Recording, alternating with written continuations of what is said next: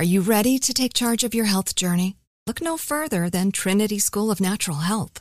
With their flexible online programs, you can receive the comprehensive education you need to care for your loved ones or step into the thriving field of natural health.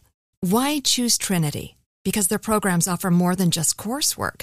You'll interact with experienced instructors, connect with like minded peers, and even participate in optional live events to hone your skills. If you've ever thought about becoming a certified natural health professional, the CNHP program at Trinity School of Natural Health is the perfect certification course. You'll equip yourself with the knowledge and skills to make a real difference in the lives of others. Turn your passion for natural health into a rewarding career. Visit trinityschool.org today to learn more about the Certified Natural Health Professional Certification Program. Go to trinityschool.org. That's trinityschool.org. Trinity School of Natural Health. Transform your life, transform the world. You can work from the road while turning your vehicle into a powerful high-speed data Wi-Fi hotspot with AT&T in-car Wi-Fi. On a network that covers more roads than any other carrier, connect up to 10 devices and stream conference calls. Finish up that presentation or answer last-minute emails. Go to att.com slash in-car Wi-Fi to see if you're eligible for a free trial today. Based on independent third-party data, always pay careful attention to the road and don't drive distracted. Wi-Fi hotspot intended for passenger use only when vehicle is in operation. Compatible device and vehicle required. Pacaso knows your vacation home is your best home. It's the place that brings family and friends together. It's where you're the best version of yourself. Pacaso makes it easy to co-own a luxury vacation home in amazing locations. Listings start at 200k for one-eighth ownership. Pacaso does all the work for you. Luxury furnishings, maintenance, billing, scheduling, and more.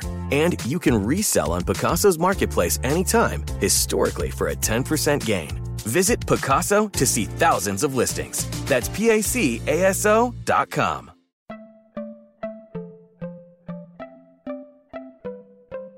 Welcome to Money Making Conversations. It's the show that shares the secrets of success, experienced firsthand by marketing and branding expert Rushion McDonald. I will know he's given me advice on many occasions, and in case you didn't notice, I'm not broke. You know he'll be interviewing celebrity CEOs, entrepreneurs, and industry decision makers. It's what he likes to do. It's what he likes to share. Now it's time to hear from my man, Rushion McDonald. Money Making Conversations. Here we go. Welcome to Money Making Conversation. I am your host, Rushion McDonald. It is important to stop reading other people's success stories and really start writing your own. I always tell people to leave with their gifts. That meaning to leave with your passion, your your belief of what you want to do. And don't let your age, friends, family, or coworkers stop you from planning or living your dreams. My interviews I do on Money Making Conversation consist of celebrities, CEOs, entrepreneurs, and industry decision makers. My next guest is Linsey Davis. She is a best-selling author of The World is Awake and One Big Heart. In February, Linsey was tapped to anchor the weekend broadcast of ABC News World Tonight, and she is all, and she also anchors ABC News Lifetime Live Prime, excuse me, the network streaming even newscast. She's also correspondent for World News Tonight, Good Morning America 2020, and Nightline. Please welcome to Money Making Conversation, the anchor of ABC's Weekend World News Tonight and ABC News Live Prime, Linsey Davis. Rushion, thank you so much for having me on. I try to get it all in. I, I try to get it all yeah, in you make because me sound really busy. Well, and you I am, the, but the, the, the thing about it, Linsey, is you wear know, a lot of hats. You know, the thing about I've been in this business long enough to see faces like yours that are not normal. They're normal now, but you know, one point in this time in this industry, they weren't normal, especially a female face being normal. And you know, Ed Bradley was our man at one time. Yeah. And then so as you start ascending, that's why I wanted to make sure people saw the body of your work. And this is only a small body of your work, but it's an important body of your work because you're you as a host, as an anchor, get to articulate our stories. And uh, I'm pretty sure in 2020, as an African American, as a female, and some of the stories that were put out there, how were you able to balance the actual reporting of the news and then the detachment of what you were reporting? Well, you know what? Look, it's always about the facts. And I think that it's also about uh, knowing what you don't know. And so I think that when you don't have a lot of var- variation, a lot of variety of perspectives and lenses and experiences at the proverbial table, um, then you're missing some of the nuance to the story, right? And some of the the relevant facts um, get thrown aside. And so um, I don't think that I'm uh, coloring it, if you will, with with anything except that I do come with the the perspective and the experience of of being a black woman in America, and so I think that I may have certain questions that I'm going to ask or that I'm going to lean into based on uh, my own experience. Um, and I, I think of as you talk about how we haven't had many people who look like me. That was why it was so important on my first night when I uh, assumed the, the chair of Weekend World News Tonight on Sundays. I had uh, an interview that I did with Carole Simpson, who was the first Black woman to anchor mm-hmm. any network uh, newscast uh, back in the 80s. And you know, I look forward to the day my son is seven, and I look forward to when he grows up that we won't still be talking about, well, this was the first or the second, right? Because hopefully the idea and the ideal will be that enough people at that point would would have ascended to various ranks that it just becomes oh another person right and right. and so for my son I, I really do look forward to where it becomes so commonplace that we're not still counting you know the first or or the second. You know it's really interesting uh, especially entertainment you know. Uh, i remember when steve harvey and i back way back in 93 when he had his first opportunity abc offered him his first sitcom. I remember he came to me and said rushion abc wants me to do a sitcom. I went you a sick of because it was just it was just so far I could not uh, even fathom somebody I knew black man he was a comedian popular comedian was being offered a, a TV show on ABC mm-hmm. it was a pilot at the time and then I fast forward and as you're aspiring to these heights of wanting to be on the news wanting to deliver the news be a face of the news a face in media what was that what was that journey like in college and your friends and your peer groups when you telling them this is what you wanted to do Sure. You know, I think that I've had the luxury or the benefit of having, especially within my own uh, my own home, and so not just my parents, um, but in the extended family as well, where there was an expectation that you could do what you wanted to do. Mm-hmm. And so I never felt limited or constrained because of my race or gender, because there was a mindset that if you want to do it, if you want to run for president, run for president. Mm-hmm. You know, no one was really telling me the likelihood of success or how I, it was going to be so much more difficult or so much harder or no one has done this before or whatever. It was just like, hey, you want to do that? Here's some tools. We're going to give you some exposure, some uh, opportunities, and you run with it and you take it as far as you can. And so when I decided when I was in college that I wanted to become a journalist, at the time, uh, in particular, a reporter, um, you know, my parents were just like, okay, what do we have to do? What do you have to do? And so at the time, you still had to get a college credit for an internship. And, and I had missed that opportunity because I was about to graduate. I was at University of Virginia. So then I, I, I did what I, have I've told subsequently that I had my parents pay $50,000 so I could get an internship because I went to NYU for, for grad school to get a master's. You don't need to have a master's to be a journalist. But at the time, I needed to get that extra year in order to get an internship and to get credit for it. Um, and so uh, I, I would say that anything that I, I needed, my parents were there, right, along with me, anticipating that, you know, if I wanted to do this, it could be done. And my friends never batted an eye. I mean, I, I think that there was just this mindset of if you, you know, work hard and put your mind to it, you know, you can uh, achieve. And so I'm, I'm glad that I didn't have um, the naysayers uh, too loudly in my ear. but you know, they are they are there. I was just reciting some of my experiences. I remember when I left IBM to pursue a career as a stand-up comedian. Of course, it's totally opposite from the news. People look at you gonna be a comedian. I thought I would be the next Eddie Murphy or somebody somebody great like that. Richard Pryor had it. Nobody could ever be him. He was like the Michael Jordan of comedy.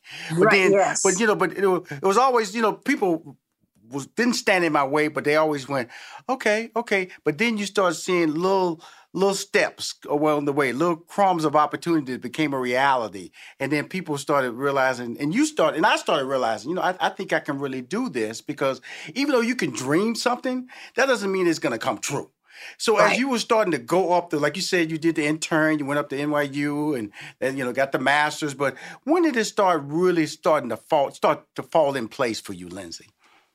Sure. I mean, you know, I think that there are a lot of baby steps and, and milestones along the way. And I was uh, just a, a self starter in a way that I would say, okay, I'm going to, by the time I'm 25, I want to be in a top 25 market. Right. By the time I'm 30, I want to be at the network. And I made both of those. One, the first goal by the skin of my teeth, because I, I was just about to turn 25 and I made it to Indianapolis, which was the 25th market. Um, but then, you know, a few months shy of my 30th birthday, I made it here to, to ABC News. And I've been here now for uh, about 14 years. Mm-hmm. Um, and I would say when I was in local news, I was able to make a lot of jumps. So I, I started out in Syracuse, it was market like 81. Then I went to Flint, Michigan, it was market 64. Then I went to Indianapolis, market 25. And so I was able to make a lot of those um, jumps based on, you know, my own goals that I had set. And I would say once I got to the network, it was a little bit harder to set a milestone or set a goal and and then achieve it because you know a lot of the people who make it here are very talented right? And right. and in some cases there are some sharp elbows or in some cases they may have better relationships or they may just be better positioned for you know opportunity or for growth. And so i, I think that that did become um, a struggle for me kind of finding my way once i got here to the network. But I would say when I was given the opportunity in September 2019 to be one of the moderators at uh, the Democratic debate, that was career changing that that moment. Um, and then I went on to, to uh, moderate another debate again with with David Muir and George Stephanopoulos in February of the following year of 2020. And uh, in both cases, you know, people gave very good feedback and, and reviews of, of, of my work um, sitting there at the as a moderator. And I think then that was the moment where people thought, oh, wow, you know, you can really do this. Now, that was many years in, right? Uh, right into right. the game uh, that that I finally kind of got that recognition that that I believed that I was capable of, but, you know, was really kind of waiting for the opportunity. Well, you know, it's really interesting. Uh, we're all involved in journeys, and we're all involved in trying to reach those dreams. And then, but then, then there's sacrifices, like you mentioned Indianapolis, you mentioned Syracuse. I remember when I left, I, I, I, immediately got married, and then I moved to New York. And my wife was a, she's still an optometrist. She stayed in Houston, and so, so I'm living in New York, and then I moved to L.A. and I lived there, and she still was staying in Houston. So there are sacrifices we all make, and and those sacrifices, right. uh, a lot of people may call them selfish, but they're part of the goals. They're part of the path that you gave. And then you said, Rushion, that was instrumental when you did the, the debates. How, yeah. first of all, how did they, how did the opportunity come to you? And then how did you prepare for that opportunity? Because you knew it was big. Yes. Um, well, I think that in part it was due to the Democratic National Committee because they had set uh, some rules basically so that to prevent uh, the moderator panels from uh, not being diverse. They they set uh, some prerequisites basically where you had to have diversity by gender or by race, and so um, I think because ABC had already decided that they were going to have you know David and George, and that first debate in September that we had for ABC was going to be at an HBCU. And so I think that there was probably a, a, feeling no one ever told me I wasn't in the room when the decision was made that that I would be, you know, the third moderator, but uh, I would have to imagine that that both of those played into it. Um, look, I would say that I probably never prepared more for anything in my life than I had for that first debate in September of 2019. You know, I, I, I was kept trying to minimize it in my mind so that I wouldn't over hype myself and and and the let the anxiety uh, run too wild. Um, but I, I, it was September, and so August leading into it, I, I remember I'd had a pre-planned vacation, and I was on the beach with a big three, two, three ring binders, um, just studying and researching and reading and preparing, and um, it was a lot. Uh, but the benefit of it was that by the time uh, that date came in September, I felt prepared. And I think that that preparation gave me confidence. That in prayer, I got to say, right? But um, but I felt that I was ready on that day. And leading up to it, I, I wasn't so sure. But I think that there's, you know, the the preparation was key. And, you know, I, I couldn't express to anyone, you know, for whatever kind of position you have, right? No matter what kind of field you're entering into, I think that there's nothing that beats feeling like you're ready. I know it's, it's uh, and even when you're ready, there's that fear that you're not ready. Yeah, sure. And sure. and so and, and as you go along and you start building this brand, and let, let, let me step back and just talk about news in general because I'm kind of confused as to what is news and what is commentary, you know. And like what I think, uh, this is my perception. What I think, what I see on Fox is is, is commentary, or and I want you to educate me too. And it's, I, I think Sure. what I see you do, what I see, you know, the, the Lester Holts and the David Muirs of the world, you're doing news to me. What I see a lot of times on on CNN and what I see on uh, Fox is a lot of commentary. Am I wrong in saying that, or it's a blend of news and commentary? You know, I would say wherever you're hearing a lot of opinions, then that's more editorialized, right? That is Mhm. more commentary. And so that's, I guess, up to the viewers to decide, you know, how they want to hear their news presented. Do they want to just get the facts, ma'am, so to speak? Or do you want to hear more of what you already think you know for that to be reinforced by the programming that you watch?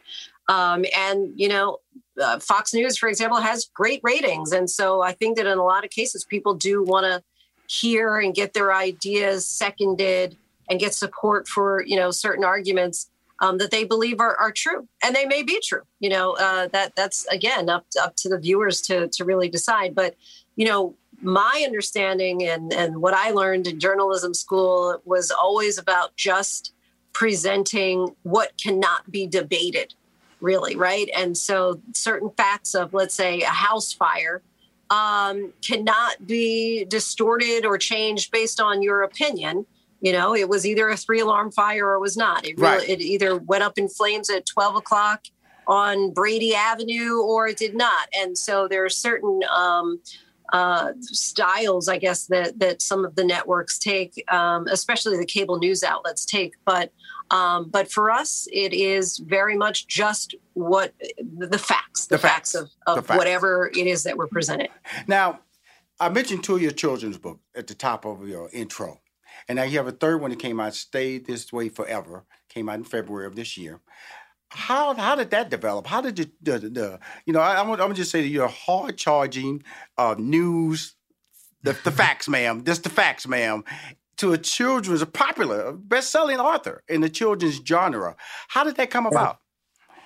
so I again, I have a son who's seven, and um, when I was reading books to him early on, I was thinking, boy, I could do this, and over time, that could became should. I should do this because I was having a hard time finding uh, books that had characters who look like him, and and I felt that that was really important.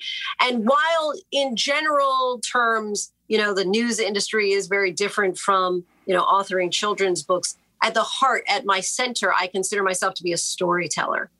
And so um, I felt like it wouldn't be that much of a stretch for me to kind of let my creative juices flow and talk about the good news, really, and uplifting, because quite often what I do with news, which was also kind of part and parcel to this, because my son would want to see mommy doing the news. And I felt like, you know, quite often the subject matter of what we're talking about is just too much for um, a young person like he is at this at this young age.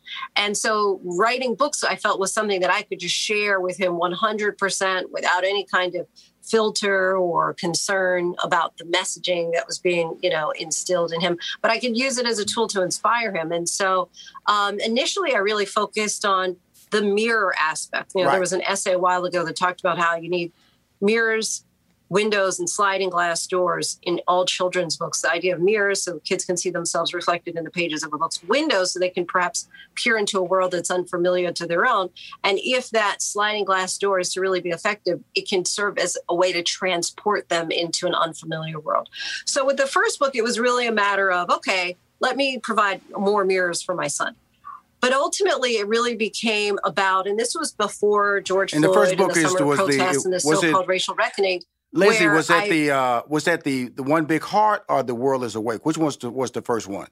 The first one was The World is Awake. Okay, cool. Mhm. The second one was One Big Heart. And Mhm. that was where I really talked about the need for, or I, I felt the need for windows in the book so that kids would be able to be exposed to kids who don't look like them. Because I think quite often parents look at books that have black, black and brown characters and they think, oh, they're just for black and brown children.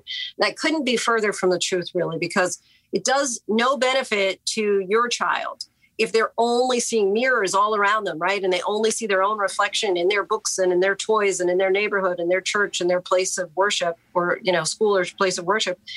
And so I felt like parents can start with books and with toys if they're looking to expose themselves or expose their children to more diverse people. And this was something that you heard, especially during the summer and the so called racial reckoning, where parents were saying, you know, what kind of conversations can I have? How can I raise more empathetic children? Right. And I think you can start by giving them a book that has a character who doesn't look like them, right? Mm. And my son has such a diverse book collection that he never talks about the race of of the characters who are in the books. And I I would venture to say that most kids won't. You know, parents will often say like, "Oh, well, kids don't see color." Kids do absolutely see do see color. They just don't assign a value to to color. You know, it's adults who do that. Um, but I think that early on, if they're all uh, used to and accustomed to seeing a variety of shades and hair colors and features in their books, they're they're not going to point out it as being so foreign and unusual because they're used to being exposed to it. So that's now what I, I kind of shifted from. In addition to focusing on the mirror, I, I've found additional value in the window as well. Now, the Stay Away Forever, that's the third book. Stay This Way yes. Forever. What is that? What, what, what line of communication are you trying to get out through that book? Yeah, so so stay this way forever is really any parent I think will relate um, who, who's ever thought, boy, I wish I could just freeze this moment in time and press the pause yes. button and you know savor these moments that you know are fleeting, right? That are going to uh, leave the, the, the the playground of childhood and uh, one thing that I would say there, you know, half the things that you know your kids are going to outgrow. But I would also venture to say there are a lot of qualities that you hope that they bring with them into adulthood. So, you know, my son's curiosity or his creativity and his joy, you know, all the nights that he says, tells me his plans for the next day and sometimes he'll say tomorrow's going to be the best day ever and i i hope that he keeps that with him into adulthood where he's excited about the possibilities of of tomorrow. But this was really kind of um, a way of journaling all the different moments because you never know when it's going to be the last time that a child you know, falls asleep in your lap or reaches for your hand to hold, uh, or the pitter patter of feet before they, you know, jump in bed with you in the morning. And so this was kind of uh, paying tribute to all the different stages of childhood. And the theme that has kind of been consistent through my books is the idea of love the first book is basically know that you're loved by God. The second one is love each other, you know, love your neighbor. And this one is know you're loved by your parents or your grandparents. And I hope that kids will read it and not only know that they're loved, but just how much they're cherished and adored and and especially for the cute little little things that they do at these various stages of childhood. I, my daughter, she's 23 now, and I always remember, I always tell her my favorite moment, one years old, when she was just laying on my chest. She hadn't yet had the ability to push off she just fell asleep. So I know exactly. And, and yes. listen, as you go through that moment, it just takes me back to a place where, you know, I, I, am glad my daughter's grown, but it's always those precious moments of uh, being able to experience when trying to sit her up to take pictures and the spine wasn't strong enough, and you had to yes. put pillows on both sides to get that picture that you want to, to that will stay with you forever. And uh, but I, I, wanted to uh, before I get out of here, I wanted to say like you have a lot of rhymes in your book. Now I grew up with yes. confunction, function. What's your junk confunction? Yes. So what are, are these rhymes and that's that that little flavor there that you that we can go read out loud your little rhymes in the book. We're going we one day from function, function, for sure. Come on now, come on, Les. What we got here? These, these rhymes. Are you rapping? Or, I love it. I love it. So I, growing up, the books that I read, you know, Shel Silverstein and Dr. Seuss, they were rhyming books. Absolutely. And so I just wanted Green to stay kind of in that, that genre. Mm-hmm. Mm-hmm. I, I, love it. I, I, my whole thing. I just wanted to give my audience a look at you. You're you're a special talent. Let's let's put that way. And and, and, and how did you, get there? I want. I'm glad you are willing to share a part of that story. How you get there? Because so many people just see the end results, and and sure. that end results doesn't really tell the journey. And like I said, I have a journey, and uh, Stephen A. Smith has a journey. Steve Harvey has a journey. So many people, and like Nick Cannon has a journey. It's a great job you did on Soul of a Nation with that interview with him, and that and I love seeing you, and I want to see more interviews out of you. Great and pulling out information and very uncomfortable information and maintaining a very comfortable environment. When you get in those situations, telling my audience as we close out this interview, what are you trying to accomplish the most when you're doing sit down one on one interviews? You know, I'm a very curious person by nature. And so anybody can go and Google somebody and kind of see a bio or some statements they've made. But I really want to know what was beyond that. You know, what motivates you? What caused you to say that? What caused you to feel that way? Help us to understand and explain you know beyond just the the superficial surface stuff that we see so i really want to engage i want to have in-depth conversation um, I, I, always say in my personal life, I never know what questions are appropriate or not because in, in my professional work life, I'm able to kind of delve in and ask whatever. Um, but I, I love having that kind of uh, interaction and, and engagement with with someone just to to help us as humans uh, yes. just get to understand why people think or feel or say the things that that we do. I think that it's a benefit to us all when we hear, you know, the diverse um, perspectives that are out there. Well, I want to thank you, Linsey, for coming on my show, Money Making Conversation, and sharing your story. And again, I the book. Uh, please tell your people to send me some. Uh, I got a weekly newsletter that goes out to ninety thousand people every Thursday at nine a.m. Okay. And I got a little popular social media following, over a million. I'd love to post uh, your book and your banners just to additionally put out the brand of you because you are a great brand and your brand that a lot of young ladies like my daughter look up to. Okay. Thank you so much, Rushion. I appreciate you talking with me. It's finally here, the season of celebration. And no matter how you celebrate with family and friends, whether you're preparing for Reyes Magos or Karamu, lighting the menorah, or going to midnight mass, Kohl's has just what you need to make those traditions special. Plus, you'll find gifts for all your loved ones. Send warm wishes with cozy fleeces, sweaters, loungewear, blankets, and throws. Support minority owned or founded brands by giving gifts from Human Nation and Shea Moisture, or treat them to everyone's favorite activewear from top brands like Nike, Adidas, and Under Armour. And in the spirit of giving, Kohl's Cares is donating $8 million to local nonprofits nationwide committed to the health and well being of our communities. No matter how you celebrate, when you shop at Kohl's, you're right where you belong. So this season, give with all your heart with great gifts from Kohl's or Kohl's.com. Look through your children's eyes to see the true magic of a forest. It's a storybook world for them. You look and see a tree. They see the wrinkled face of a wizard with arms outstretched to the sky. They see treasure in pebbles. They see a windy path that could lead to adventure. And they see you, their fearless guide through this fascinating world. Find a forest near you and start exploring at discovertheforest.org. Brought to you by the United States Forest Service and the Ad Council.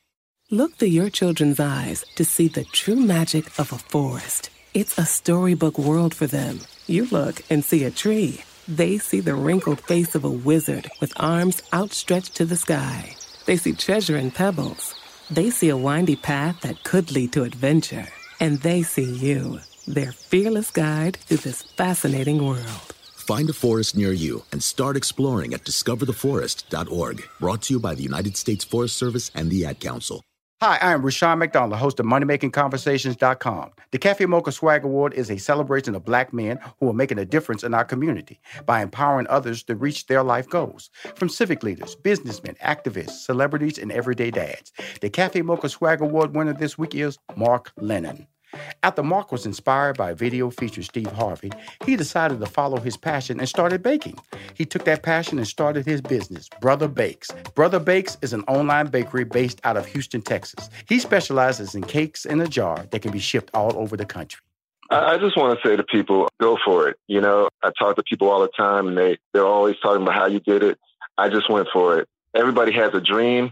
You're currently not doing your dream, so why not give it a try? If it works out, great. I mean, if it doesn't, then you're still not living your dream. But if it does happen, hey man, it changes your life. The Cafe Mocha Swag Award represents men who have strength, whose wisdom is assertive, and who is genuine in their spirit.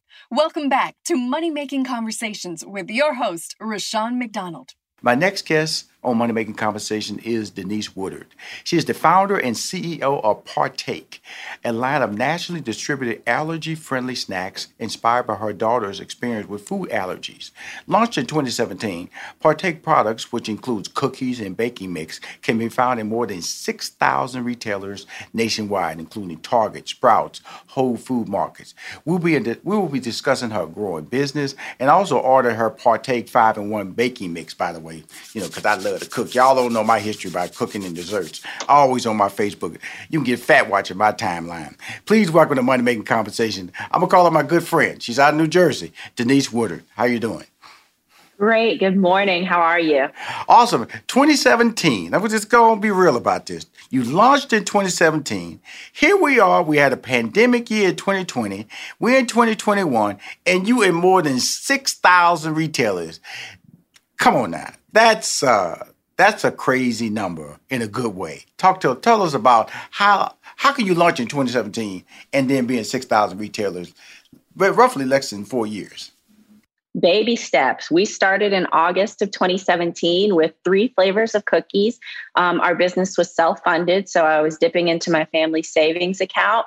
And it was self distributed, which meant I was selling cookies out of my car to natural food stores in New York and New Jersey.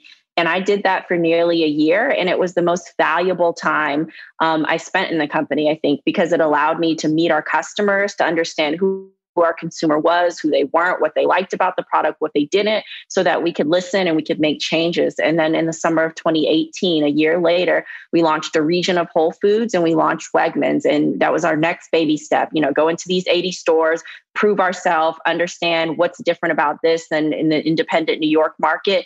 And we did that for nearly a year. And then in the summer of 2019, we raised a million dollar seed round of funding that was led by Marcy Venture Partners, of which Jay Z is a co founder.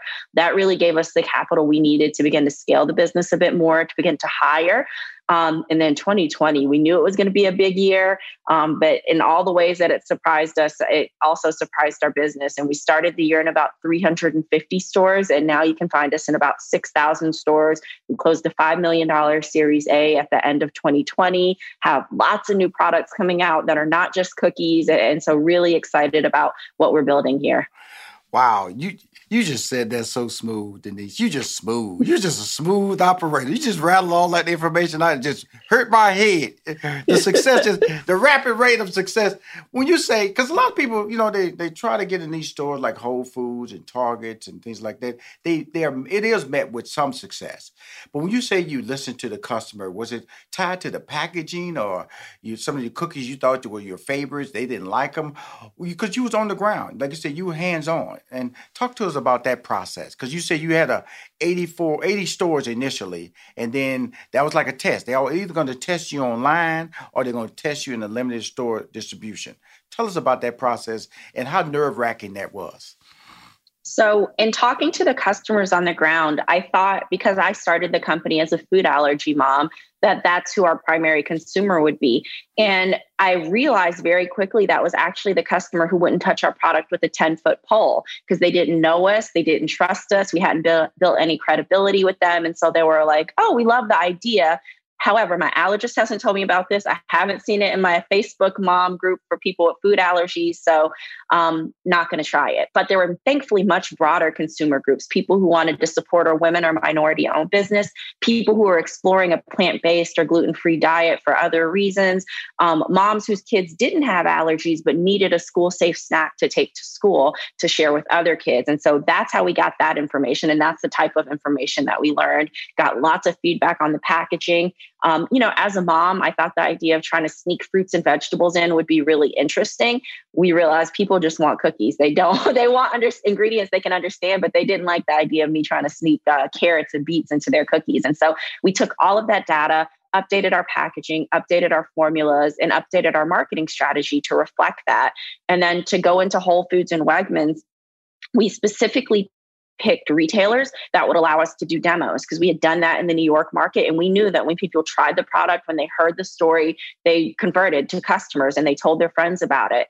And to get into Whole Foods and Wegmans, um, it was a lot of no's for our Whole Foods relationship. I cold emailed or LinkedIn messaged every single person on LinkedIn I could find that had Whole Foods category manager in their job title. And thankfully, a gentleman out of Boulder, Colorado took pity on me and, and pointed me in the direction of the right person. And that's how our relationship with Whole Foods started. Oh, that's so. I always tell people about LinkedIn. LinkedIn, I always tell people if you don't have a website, have a LinkedIn account. It is your version of a website. Plus, you can create relationships, and plus, you can message people depending on the premium level of your account. You know, it, can, it gives you a limited on the messaging. You can message people who who, who will friend you, or, or, or, want you to follow you or follow you. Then you can friend message them all the time. But you can go to a certain level, you can buy, and it gives you a limited amount of premium uh, request that you can direct message these individuals. So with your success, you know, you, you, I love when you say you try to sneak veggies into these uh, these into these cookies. You try to be slick, and I see these commercials where they try to. Kids are smart, and then parents are also know that I have a daughter. She's grown now, but I can remember giving my daughter that that the, the, the green the green baby food that they always spit up. You know, I don't care. Mm-hmm. I don't care if you put a little applesauce on top of it. They're gonna spit that right back out. So, what was your whole process? I know. And when can I ask what was the allergy that your daughter was uh, tied to that really inspired this uh, this this line of uh, baking and uh, cookie cookie uh, cookies cookie samples? Sure. So it was actually the combination of allergies that she has. So she's allergic to eggs, tree nuts, corn and bananas. And so it made it really hard because often, like if you don't put egg in something, you mash up a banana to be the substitute. Um, if you don't eat corn, if we don't eat a lot of gluten in our house, and oftentimes they use corn flour as the substitute. And so it was a combination of allergies that she had that made it so hard for me to find things that tasted good that I felt good about nutritionally. Wow. So with that being said, you you go through you're in six thousand stores now, and you say you have more product coming out. We've talked about the the the, the funding rounds. Now, let's go back that a little bit because a lot of people do ask me that question. Because what exactly does that presentation look like? Is it a one sheeter? Is it 10 pages? Is it did you hire somebody to help you put it together or you just sat down with your PowerPoint and did it on your own? How did that work out? Well, I just sat down with my PowerPoint and did it on my own. It was important to me that we put every dollar back into the business. And so the deck we have, I still sat down at my computer and did my PowerPoint because I figure any investor that wants to partner with us wants us to be investing in the business, not investing in pretty graphic designs to try to try to get money. Um, and so that's how we did the presentation. It was about 10 pages and it was really just me and Google trying to figure out what a traditional pitch deck looked like. You know, what's the problem you're addressing? What's the market opportunity? Um, who are your competitors? What makes you better than the competitors? But I think the most important thing is trying to get either a warm intro or get time with those investors because it's really when you sit down as the founder and share why you're doing what you're doing, what inspires you, what your mission is behind the company that I think really gets investors to buy in at the earliest of state at the earliest stages of the business, not, you know, not information on a piece of paper. Wow. But you're in the money making business. So now you know the, the great thing about it is your daughter inspired this, but you're in the money making business. You're in the cookie making business. So these cookies, talk tell us about the cookies, and then we're going to talk about the five in one mix that I ordered online, which by the way was a really good experience. And I'm just telling everybody, went online, and then they have they give you an option of a 15% discount if you put in your your email and your telephone number information. You can get a 15% discount on your purchase. I, I opted not to do that, uh, so I went on and just bought one package. I think it was twenty three dollars and something for. Uh, I think it said three, and I and I experienced that, and it was, and then a receipt came to me afterwards, and then another email came say, "Hey, you forgot to buy cookies," and so it was really, so it really was a fun experience, and also, uh, more importantly, a professional experience, and I think that's really important because I was not. Um, you know, you, you you go online and sometimes it can be frustrating, especially for new businesses. They think they got the Shopify or the shopping cart set up correctly, and it's not. But your your shopping cart was fun. What what was the approach and what was the mindset behind that shopping cart design? because again, after I made my purchase, it came back and said, "Hey, you forgot to buy cookies," and I thought that was cute. And I said, "Well, I wasn't thinking about buying cookies, but now that you think about it, I went back and looked at your cookies. So it did drive me back to your website, even though all I wanted was the five in one uh, baking mix. T- talk to us about that."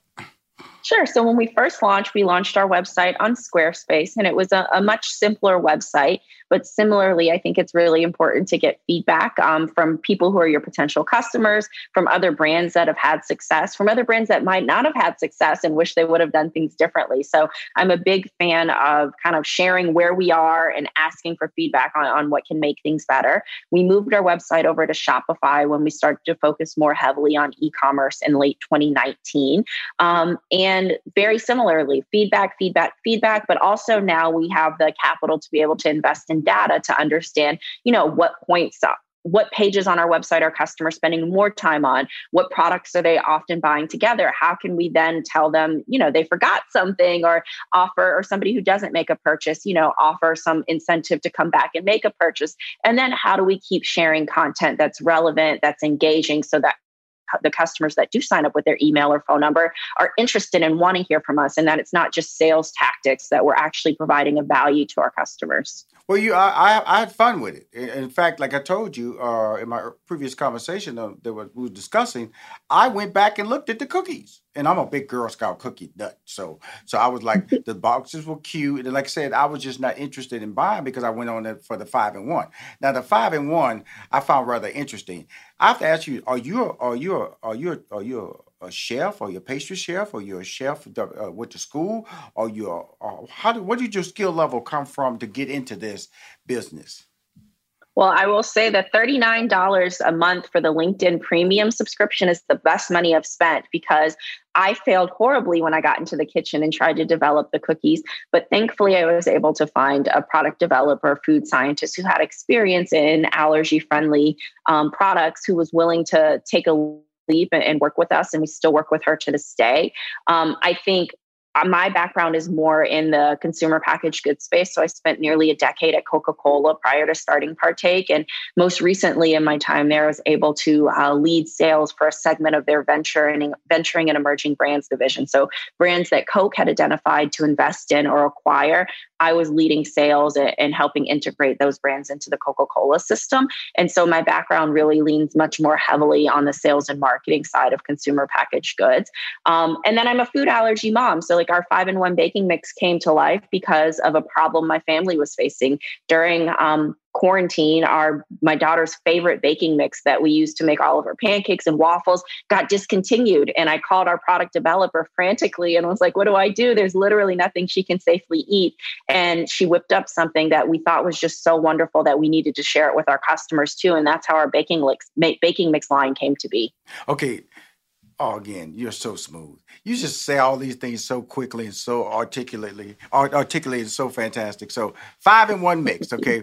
is is is cake, is muffins, what what waffles, and there was two other things. What were the pancakes and banana bread? Can, pancakes and banana bread are um, round out the five. Okay, cool. Now you said your daughter's allergic to bananas, right?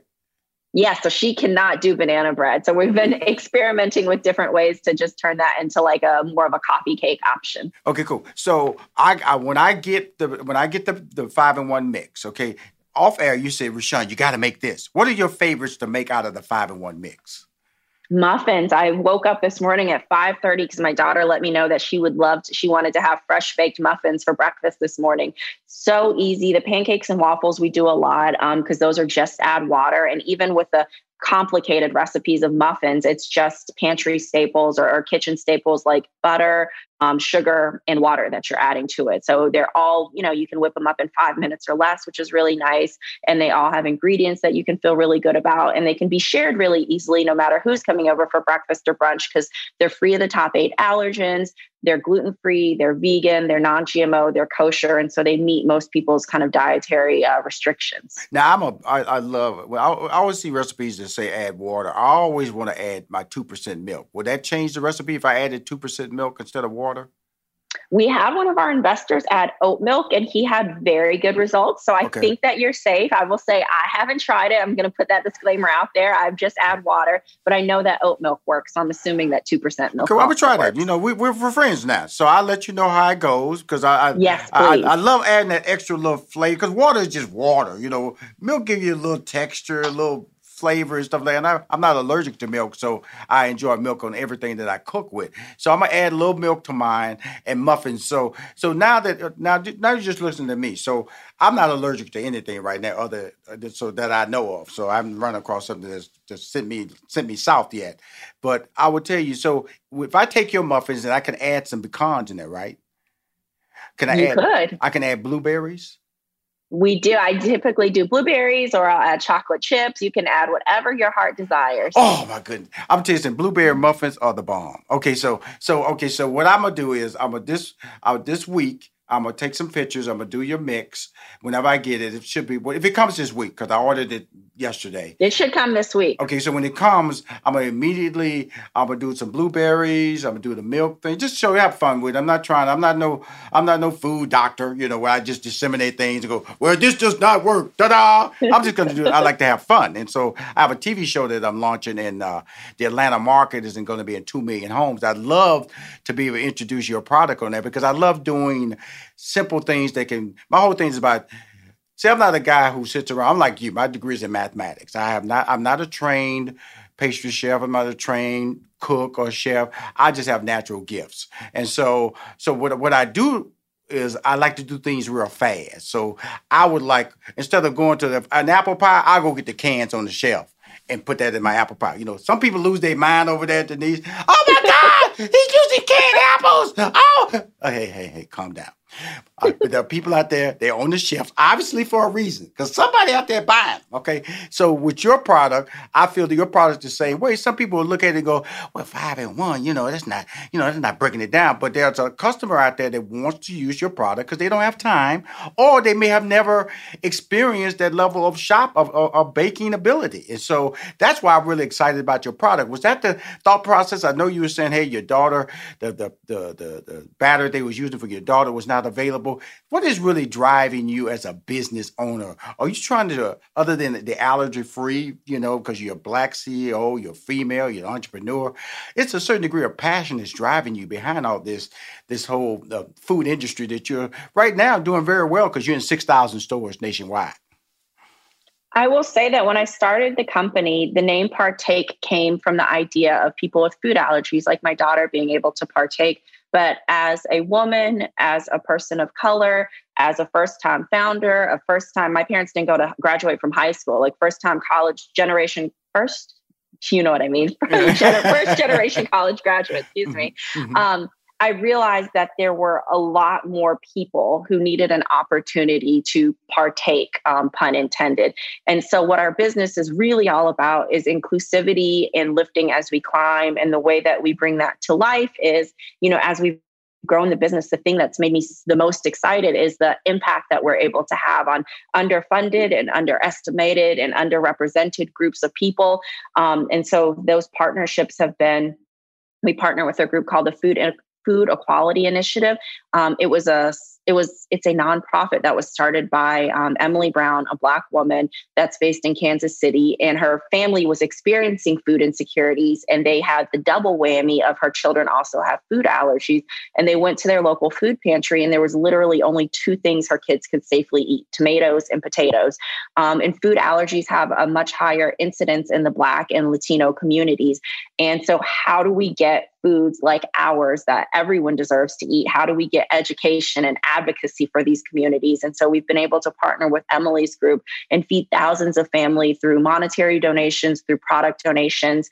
Um, and the other uh, cause that we're really really working to champion is diversity in the food space i think that for far too long there have been folks who don't look like us who are making decisions about what we put into our bodies and so how do we create a more diverse food industry. Um, you know companies that startups it seems like we all start in new york or san francisco or austin and giving access to founders from all over giving access to college students to get the entry level positions whether it be at startups or big cpg companies to help make the decisions and grow into the leadership roles that are going to change our and shape our food economy moving forward. And so we launched a fellowship program in 2020 called the Black Futures in Food and Beverage Fellowship. We partnered with five HBCUs. We selected eight fellows and we provided an eight week curriculum of the nuts and bolts of the CPG industry. And then it culminated with an opportunity to either get a full time intern, a summer internship, or full time entry level job. And I'm really excited for that program to be even bigger this year. We're partnering with several more, more schools, hoping to be able to impact more fellows. And so, you know, how do we provide access? How do we leave the door a little bit wider open than it was when we started Partake? Well, Partake has the Black Futures in Food and Beverage Fellowship Program for the active HBCU students. HBCUs in 2020, uh, became the forefront of a lot of news. A lot of uh, high profile corporate uh, executives and, and, firms decided to donate to HBCUs. Uh, what is, when you say the Black Futures and Food and Beverage Fellowship Program, what exactly is that? So we were fortunate enough to be a part of a Chobani's incubator program back in 2018. And the founder of Ch- Chobani, Hamdi Ulukaya, wanted to make it easier for food startups to bring better food to more people. And he had been on this journey, you know, that took 10 years to build a billion dollar brand. And he was like, what can I do to make y'all's journey a little bit shorter?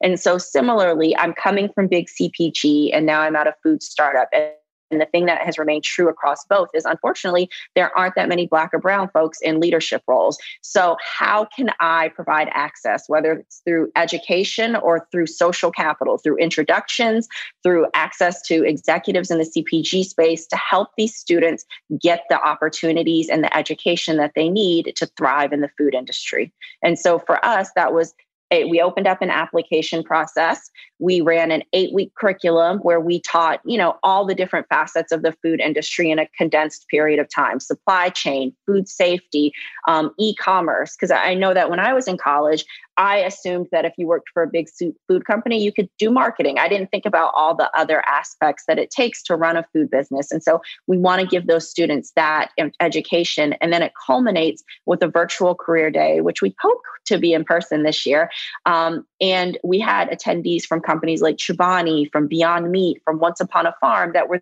there to give the students internships or job offers and to learn more about the students. And, so it was really exciting to see how that turned into something actionable. I think often women and people of color are over mentored and not, there's not enough action. Like I always go to the simple phrase of send the wire or make the hire. And so that's what we're trying to do. We're trying to be action oriented to help these students get jobs.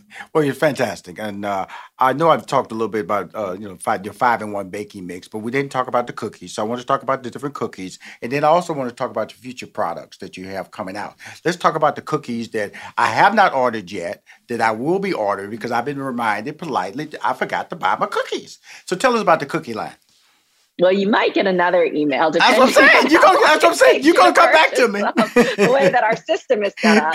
Um, but the cookies, we have eight flavors, um, five crunchy flavors, three soft baked flavors. Everything's free of the top eight allergens. Everything's gluten free and vegan and made with less sugar than our competitors in the gluten free and vegan space, made with really simple ingredients that you can understand. And then we have two seasonal, we're actually going to come out with three seasonal varieties this year. So we have a pumpkin spice and then two seasonal um, varieties that come closer to the Christmas holidays. Um, and that was our, our first flagship product. So we had three flavors when we launched. So it's been exciting to see that grow to 10 flavors of cookies. Well, you know, I, I, I am a dessert nut. You know, everybody knows I eat my dessert before I eat my meal. If I'm in a restaurant, you, you sit down with me, Denise, you, you before when you order your meal, I'm gonna say, "Excuse me, I need the dessert menu." That's how much of a dessert person I am. So, so when I'm so I'm excited about these cookies now because I you know I like to crumble up my cookies and I like to put some nice ice cream on top and I put a little whipped cream and put a little I put a lot of extra that comes on top of it. So, so what do you? Because are you are you are you are a fan of your cookies? Cookies from a standpoint? Do you what do you do with your cookies? Do you do it with what do you eat your cookies with? Or you just eat them individually? I eat them individually in the afternoon for like a pick me up with like a coffee or a tea. Uh-huh. I do crumble them on top of ice cream sometimes. Go. Sometimes I make ice cream sandwiches with them. Um, I've used them for a cookie or uh, for a pie crust before, like our, our carrot cake or our ginger snap. Oh, stop right really there! Nice stop right there! That's, stop um, right there! So I do lots of stuff with them. So you say you just you you crumble them up for as a crust? That sounds great. Mm-hmm. Which, which brand do you use? What brand of cookie do you use as your crust? So we have a ginger snap and we have a carrot cake. And so they make a really nice substitute for like a graham cracker crust. So if you just like um, crumble the cookies up and mix it with like a melted butter, or melted vegan Absolutely, butter, and you kind of pack it in, you mm-hmm. can create a pie crust. Wow you, you really so you really excited me about a lot because because I I do a cheesecake. I think that'd be cool to use as my cheesecakes. I have a lot of I like I got about eighty different recipes I've in my recipe app, and I think uh, using that as because you know I just put that in the mixer and just ground it up and it becomes very fine. And now, can I put sugar with that? And do you put sugar with the crust or with the butter, or do you just lose just the butter and the crust when you grind it up? I'm talking about the ginger snaps. I use just the butter and the crust. I'll send you since we're friendly now. I'll send you a recipe recipe and we actually did one with a cheesecake. So I'll send you the recipe that we use, but I don't typically add extra sugar, um, but you totally could. Yeah, send me that recipe and I do it on my show. Okay, because Perfect. it sounds. Let me ask you this: Because are you a person? Does your recipe include sour cream? Or is it non sour cream? It doesn't have sour cream just go. because we try to avoid dairy there where we can. See, me and you, same page. I do not put sour cream in my cheese, in my in my in my cheesecakes at all. I don't know why you're gonna add all. These. Plus, you got to add extra sugar to offset the sour. so we on the same page right there. I'm gonna stuff it with some apples. I'm gonna do you up right. I'm gonna make you proud of me when I do my cheesecake your way. So send that recipe to me. It would be great. And in closing, what's what's the future? You're in six thousand stores, and we talking about worldwide. You're you're, you're a fantastic spokesperson.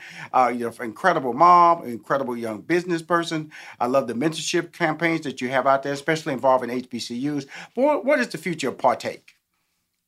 My goal is that we'll continue to grow across multiple product lines that one day you'll see partake in every aisle of your grocery store um, and in stores around the country. While 6000 is a big jump from where we were i think there's a, a ton of opportunity ahead of us. Um, so we're excited to grow the business and along the way continue to grow the impact that we're having on our community. Okay cool. Here's our relationship. You owe me a, you owe me a cheesecake recipe. Okay cool. Mm-hmm. uh, i've ordered my five in one mix so i owe you some um, some uh, pictures at least of me making the product. I'm gonna do blueberry muffins. I gotta do. I've, I've yet to do blueberry muffins, so I'm gonna I'm gonna take your mix and do a blueberry muffin. I've done the banana nuts. I've done all the the crumbles and all that. The apple crumbles. Now blueberries, I'm excited about that because a warm blueberry muffin for breakfast is like outstanding. So I'm gonna do that, mm-hmm. and so and uh, from there we're gonna go for it, and we just see where our, our relationship goes from there. Is that cool? That sounds like a plan. I appreciate you having me. It was wonderful chatting with you. Okay, thank you. And thank you, Denise Woodard, for coming on Money Making Conversation.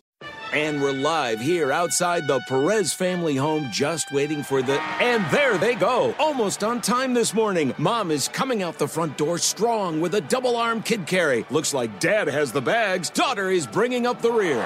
Oh, but the diaper bag wasn't closed. Diapers and toys are everywhere.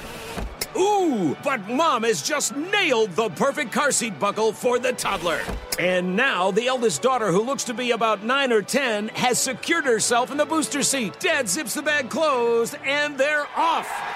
Ah, but looks like mom doesn't realize her coffee cup is still on the roof of the car. And there it goes.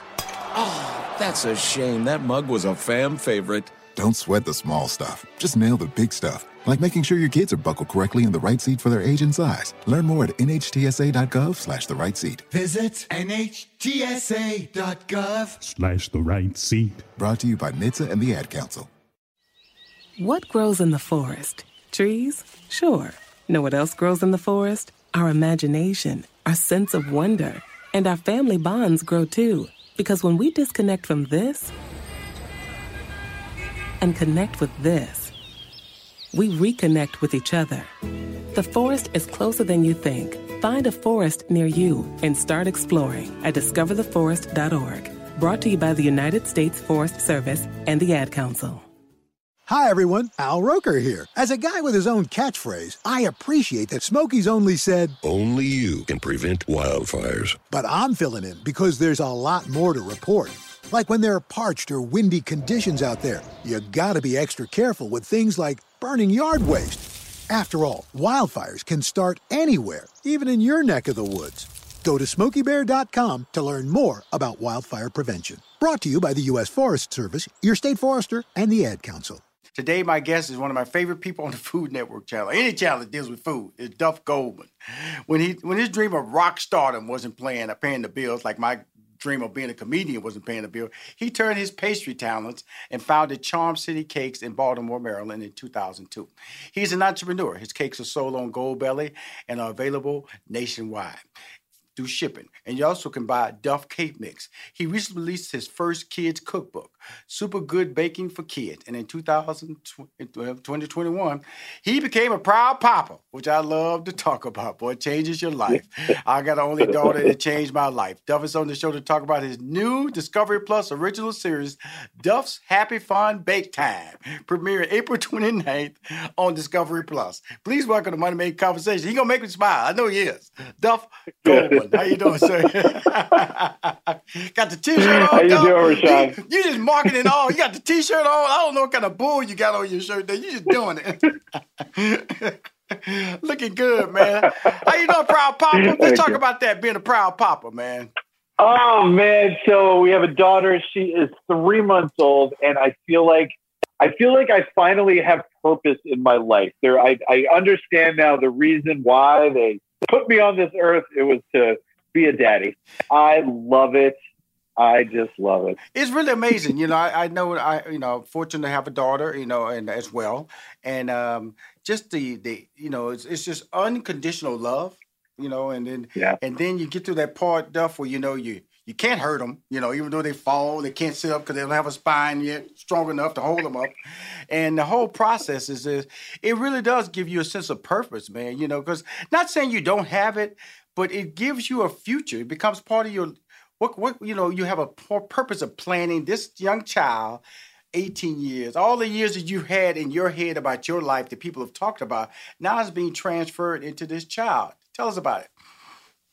Well, you know, if there's something about like raising a child, and then you think about like my own childhood, I'm like, okay, what do I like about myself, and how do I foster that into her, and what do what would I like to not have? Like, you know, there's yeah, we all have things where we're critical of our, ourselves, and how do you, when you're raising a child, like how do you make sure that you know they are equipped with the things that will help them through those problems better than you were when you know you were trying to figure that out? And just trying to understand like how do i articulate these things to my child as she's growing up you know Yeah, that's that's important because you know you're you're moving your your industry has always been adult driven. It's now kind of moving in that direction of children. And I'm gonna tell you something. I've watched the show. We're gonna talk about. And I'm gonna jump around a little bit because I'm talking really moving into the Duff Happy Fun Bake Time because they sent me a bunch of clips of the show because it premieres Yeah. you know this month.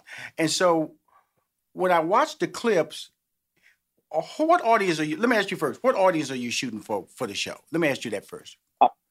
so um, i really want everybody to watch it i want kids to watch it i want their parents to watch it with them i, I wanted it to be like not just tolerable but really enjoyable for adults but I want people who don't have kids to watch it too. And um, my last cookbook was for kids, and I wrote that book especially so if, if kids get it, they're going to be stoked. If adults get it, they're going to be stoked too because all the recipes are real. I tend to find that if I talk to kids and adults the same, like like if I talk to the kids like adults, kids respond much better. You know, when you when you really kind of like slow it way down and really talk down, kids tune out. They're like, I don't got time for that. Right. You know, and so um, hopefully uh, for Duff Happy Fun Bake Time, I hope everybody across the across the spectrum loves it. High school kids, college kids, adults, kids, parents, everybody. Well, I think it's going to be a big hit with millennials because millennials are into that, you know, you know, do it yourself. They they they they're used to the podcast. They they grew up on the videos, the YouTube, so they're used to watching stuff and being told what to do through a screen, and also until some adult telling them what to do. But I'm gonna tell you, uh, watching the videos, one thing I did notice is it's really good, is that because you're moving kind of slow, you know, because because you're dealing with uh, Jim Henson characters around you, you have to respond back to them. It really helped me, and I can bake and I can cook.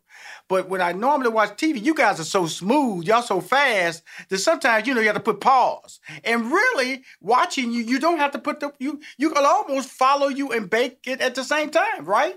Oh, that's good. You know, one of the things that I try to do, and we do it on Happy Fun Bake Time too, whenever I'm cooking on television, I always tell them, leave the mistakes in. If I make a mistake, I want everybody to see it.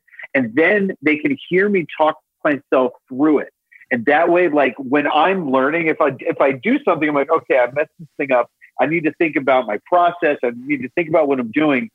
I do it out loud and I, I talk through my thought process. And that way, everybody at home understands how I'm thinking about that. And it, it, it goes, it doesn't, it, it becomes uh, an opportunity there not a mistake anymore. Now everybody's learning. Good. Well, you know, you know? I thought that was really important that I got that out to you because, you know, videos of, you know, you have these little quick videos on Buzz and all BuzzFeed and all that stuff. You know, they move yeah. so fast, you have to pause, pause, pause, pause.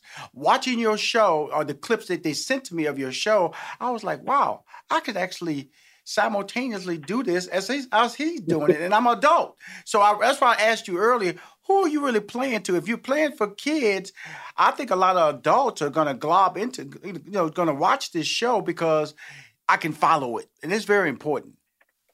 Yeah, yeah, I think so. I mean, I, I really think that um, the the tone of it, it's very funny. Uh, you know, my sort of biggest influences are like I like everything absurdist. So you know, Monty Python, uh, Kids in the Hall, things like that. Um, I love Pee Wee's Playhouse growing up. You know, that was another sort of big yes. influence. You know, and I just, you know, just Pee Wee's, you know, Paul Reubens' just imagination is just through the roof. I just love the way he thinks. And so, you know, there's a, a lot of those kind of influences really went into the show. And when you watch it, there's some really absurd, silly, fun stuff. Like there's, um, there are six eggs in the refrigerator that are puppets. Each one of them is a different grandmother. Right. And so any anytime I open the fridge, all the grandmothers, you know, they kind of, you know, yell at me and it's it's really funny. It's really, really funny. Okay, well, you, you got to start. Let's talk about these characters. You got Couscous, Dizzy, Edgar, Slater, Dragon Oven, and your boy Jeff. So let's talk about let's Jeff. break down let's Jeff let's talk about each one of those characters because off air and I got to bring it on air. You know, I'm a little older than you. It reminded me of watching a great cooking version of uh, uh, Mr. Rogers' Neighborhood. It reminded yeah. me of Captain Kangaroo. And, you know, so it was refreshing watching this show. But I also know, you know, it's a risk too, because people, it can come across as silly. It can come, what is he doing? He looks crazy. But it really comes across as entertaining. And you have a really good sense of humor and, and perfect comic timing. Perfect comic timing. Thank you. I, uh, you know, I grew up listening to like comedic records you know, my parents had a lot of comedy on records, and I used to listen to them over and over again. And I think I developed my comedic timing relatively early without even thinking about it. So, um, like all the characters there, uh, let's start with Jeff. So, Jeff is my real life, uh, you know, partner, chef de cuisine. I mean, he's been my sous chef since you know almost day one. Yes. Um, you know, I started Charm City Cakes in 2002. Jeff started working for me in 2003, and we've known each other since college. You know, I mean, we've been friends forever. And um, so, uh, and Jeff is also a musician. I'm a musician. A lot of the people when we started Charm City Cakes, it was all my friends who were in bands who needed a job, and so we started this bakery so we could all work. And so um, Jeff is in in Happy Fun Bake Time. He's the purveyor. So whenever I need ingredients, flour, butter, whatever, Jeff shows up and brings it to me. But Jeff is also an amazing singer songwriter. So every time Jeff comes and drops off the groceries, he pulls out a guitar or a ukulele or something, and he sings a song about whatever it is that we're doing in the kitchen. And it was just kind of like a fun way to sort of like get Jeff's like other talent besides cake decorating, you know, as part of the show. Because music is a big, big part of it too. Yeah, and now we have you know now Jim Henson. We cannot forget. Let's let's go back to all these uh, all these uh, puppets that are powered by Jim Henson's genius, his brand genius. And now you, Duff. Okay, did the idea come to you, or did you pitch the idea to them? And then let's talk about these characters that were developed around you while you were doing these cooking sessions and baking sessions. Gotcha. Yeah. So I was in my apartment and I was baking and I was watching Sesame Street. Um, uh, I, I, I watch a lot of kid shows. Like just, I really do enjoy them. Like not just as research or anything. I just, I like watching Sesame Street. It's a fantastic show. And so I was baking and I'm watching TV and baking and I'm like looking at it and I was like, you know, this would be a really good idea, right? Baking and, you know, having puppets and like being able to do all like the really conceptual beautiful artwork that that they did on Sesame Street. So I wrote basically like a like I, I wrote the first episode, right? I my wife and I created these characters, and we kind of came up with like how we're explaining the science of how an egg works. Right. And then um, I wrote this whole thing, and I brought it to Jim Henson, uh, the Jim Henson Company, and I was like, "Hey, here's my idea," and I kind of like acted out the whole show, and uh, they were like, "Yes, we're gonna, we want to make that." Wow. And then we brought it to Food Network, and we brought it to Discovery, and we're like, "Hey, I got this idea. It's not like you know, there's no scripted television on Food Network." Or really on any Discovery, and I was like, I really want to do this show. I think it's great. And they were like, we do too. Let's make it. I'm like, oh my goodness. Yeah, like you understand how this business works. Like the fact that something this different and kind of, you know, just like there's not really a model for what we did. The fact that something like this got made is, I mean, it's a million to one. And, you know, Well, I you know, well, God that's that the power. Uh, that's the power of streaming television. Because you know, if it was like a, if it was on the, what do we slot this on the cook, cooking channel? What do we slot this on the Food Network? But in streaming, you know, it's everything's a category, and you're you and you're a brand. So they go, well, this is Duff's new show, and and I just love the Yeah. fact that you know, I know you said Sesame Street, and the reason I I went with uh, Captain Kangaroo and I went with uh, you know Mr. Rogers' Neighborhood is because those are individuals and individuals. And I was just saying, I, it's just me just talking about your talent, and you're just a charismatic, fun, entertaining guy, you know. And we're going to talk about Charm City in a minute because the fact that that evolved around just just just individuals who just thought out of the box and the kitchen is amazing to me. But that's why i thought that it was special because you know every every era every 20 years you know there's a new individual that comes along that just really separates himself in that educational platform. Because this is what this really is. It's education for the young people to make them understand and be safe in the kitchen because you teach all those tips. And you have all these devices that the oven talks and and all these things and the robot sitting right next to you with the big eyeballs and all these different things. And Slater you know the slow moving sloth is over there just just you know hanging off on you. That that really and, and it, it it helps me out and I think that because you're a new father now you know this is even more exciting because of the fact that it's going to repeat repeat repeat and your child's going to grow up on this and you're going to have a whole new army of bakers and cooks because of you Duff I love it. I love it. I love it. Well, you know, it's it's nice. Like so, with all the other characters, so Couscous is my sous chef, and she is Couscous is really in charge of the kitchen. She is a robot that I made out of old kitchen parts, and she kind of keeps the rest of us in line because everybody else is a little crazy, uh, including me. Um, so there is uh, there's a there's a blue crab uh, from you know Chesapeake Bay. You know, I wanted to give a little nod to Baltimore. So there's a blue crab who's real crabby, and uh, another little nod to Baltimore. His name is Edgar, after Edgar Allan Poe, who was born in Baltimore. Um, and then let's see, there's Slater, who's kind of like the slacker sloth who lives in the ceiling, and he kind of comes down every once in a while. And yeah, um, the the nice thing about Slater is that he's the one that's asking a lot of questions. Right. Right. He'll be like, "Why are you doing that? What's going on here? Why are we going to stick that thing in the mixer?" You know, he's always asking questions, and so by asking questions, he gets me to to you know sort of like you know say the things that are really kind of the the meat.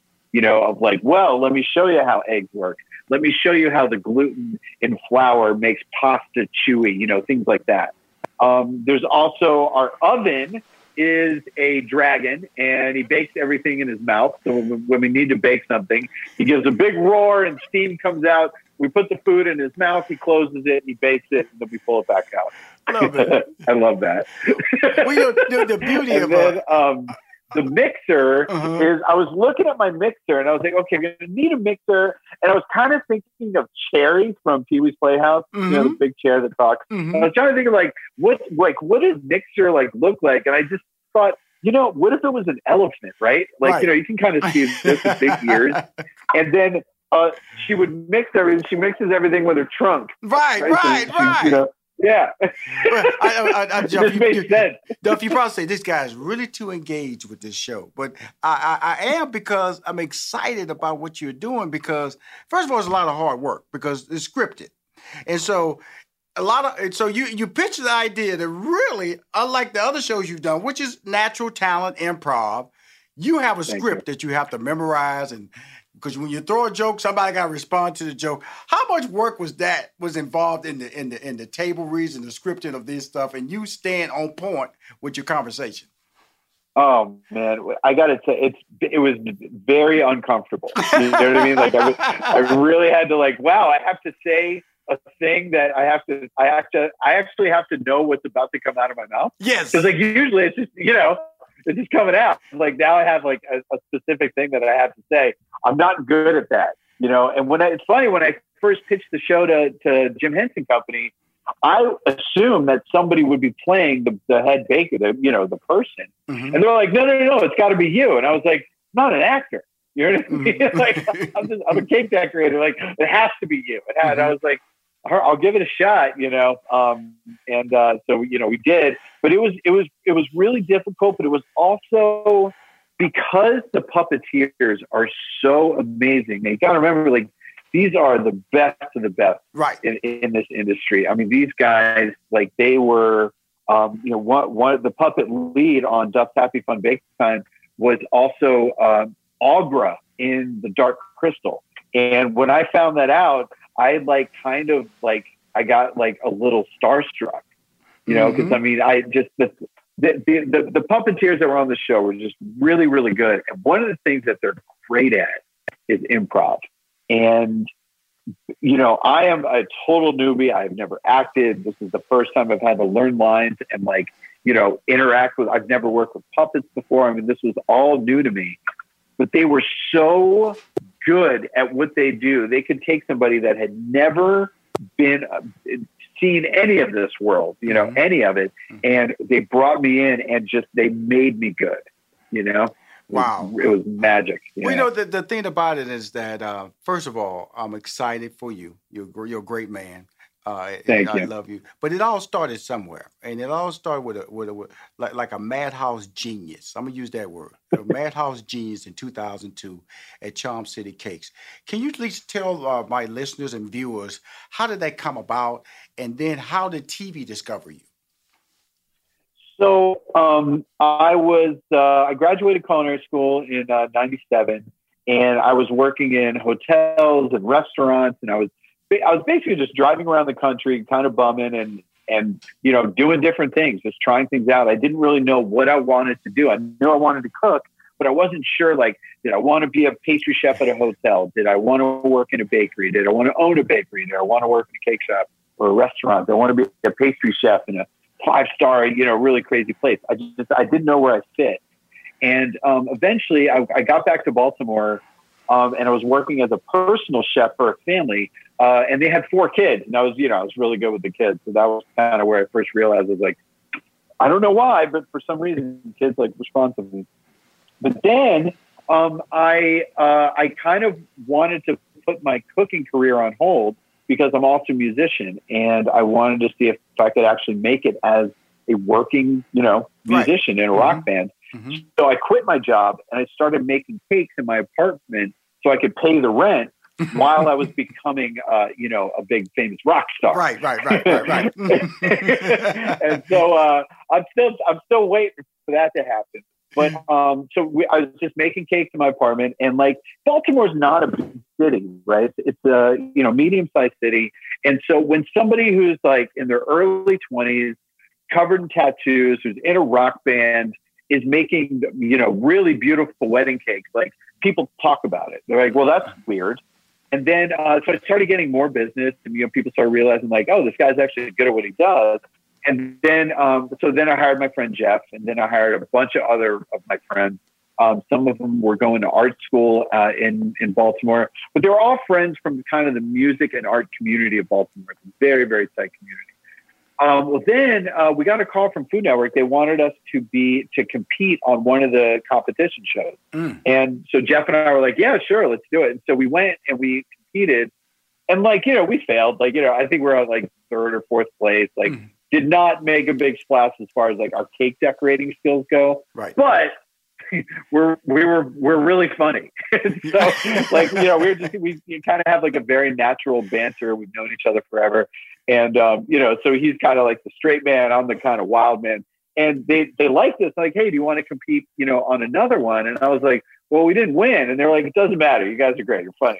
So they kept having us on, even though we never win. Right? We never won. We weren't even like you know top three. Like we we're always you know kind of float, floating around the middle. A couple of times we were all the way at the bottom, like our cakes would fall apart, right. things would catch on fire and stuff. Mm-hmm. But they were like, "You guys are great TV." So then they came. They wanted to shoot some B roll. So in TV, B roll is like the kind of like the footage that somebody talks over. And so right. if you're seeing a you know a, a cityscape, but you hear somebody's voice, that's B roll, right? So they wanted to get some B roll in the bakery. And so when they came to the bakery, everybody in there was either in a, like a, a rock band or was going to art school. So mm-hmm. everybody was very unique, mm-hmm. right? A lot of tattoos, a lot of weird color hair, a lot of you know people just dress weird. Like we're just you know a bunch of weirdos. And so they were like filming. They're like, "Oh, there's a whole bunch of you guys. You know, we should we should do a show in your bakery because we've never seen anything like this. There's a bunch of weird art kids with you know power tools on the wall." making insane cakes. Wow. Well, you're you're brilliant, yeah. my man. You're a genius. Uh, Discovery Plus original series Duff's Happy Fun Bake Time premieres April 29th. Thank you for the conversation. Thank you for allowing me to speak to somebody I consider uh, a genius in the baking and the culinary, the, in that world that I aspire to. You say you want to be a rock star, I want to be a bake star. How about that?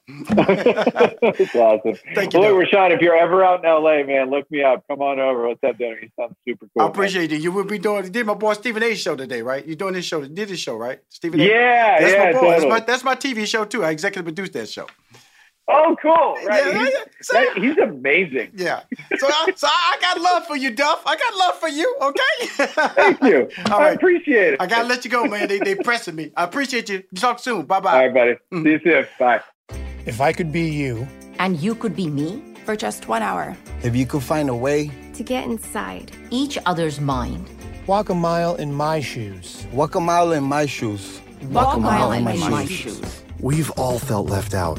And for some, that feeling lasts more than a moment. We can change that. Learn how at belongingbeginswithus.org. Brought to you by the Ad Council. Walk a mile in my shoes. Adoption of teens from foster care is a topic not enough people know about, and we're here to change that. I'm April Dinwiddie, host of the new podcast, Navigating Adoption, presented by Adopt US Kids. Each episode brings you compelling real life adoption stories told by the families that live them with commentary from experts. Visit adoptuskids.org slash podcast or subscribe to Navigating Adoption presented by Adopt US Kids. Brought to you by the U.S. Department of Health and Human Services Administration for Children and Families and the Ad Council. What grows in the forest? Trees? Sure. Know what else grows in the forest? Our imagination, our sense of wonder, and our family bonds grow too. Because when we disconnect from this and connect with this, we reconnect with each other. The forest is closer than you think. Find a forest near you and start exploring at discovertheforest.org. Brought to you by the United States Forest Service and the Ad Council. Hi, I am Rushion McDonald, host of MoneyMakingConversations.com. The Cafe Mocha Swag Award is a celebration of black men who are making a difference in our community by empowering others to reach their life goals, from civic leaders, businessmen, activists, celebrities, and everyday dads. The Cafe Mocha Swag Award winner this week is the Black Man Project. The Black Man Project founders are a filmmaker, Brian Ellison, a sculptor, Anthony Suber, and anthropologist, Marlon Hall. They travel the nation archiving the stories black men tell of mask and life's meaning. They're rooted in creating safe spaces for healthy conversations while exploring the many nuances that affect men of color. The need of, of these conversations and this project, it is something that has gone for so long uh, unnoticed. You know, a lot of us are, you know, suffering day to day. And a lot of times, you know, we're moving without actually going anywhere. And so we're spinning our wheels in essence when we, we need to tap into that, that inner self and be able to reflect and be emotionally healthy, really. The Cafe Mocha Swag Award represents men who have strength, whose wisdom is assertive, and who is genuine in their spirit. Welcome back to Money Making Conversations with your host, Rushion McDonald. My next guest is an entrepreneur. Her name is Liz Rogers. She is the executive chef and CEO of the Creamalicious brand. That's right, Creamalicious brand, a minority owned business that is implementing their innovative approach to dessert category. We talking about ice cream, y'all. Ice cream. Everybody knows I love ice cream, ice cream, ice cream. Chef, I know I'm getting excited. I'm sorry. Let me calm down. Chef Liz Rogers honed her passion for cooking and cooking for others growing up in the Cleveland, Ohio area. You know, Steve Harvey country, under the watchful eye of her mother and grandmother. She prides herself on being truly innovative with her two-in-one desserts that pair uh, fresh-baked pastries with homemade ice cream made with only the freshest ingredients. Please welcome to Money Making Conversations. I met her in person. She drove down, gave me some of that ice cream in person. Then I ordered some online. The queen of ice cream. That's what I call her. The queen of ice cream. Miss Creamalicious herself, Liz Rogers. How you doing, Liz? I'm great. Thank you so much for having me today. Cool. Uh, Liz, uh, ice cream. Why ice cream?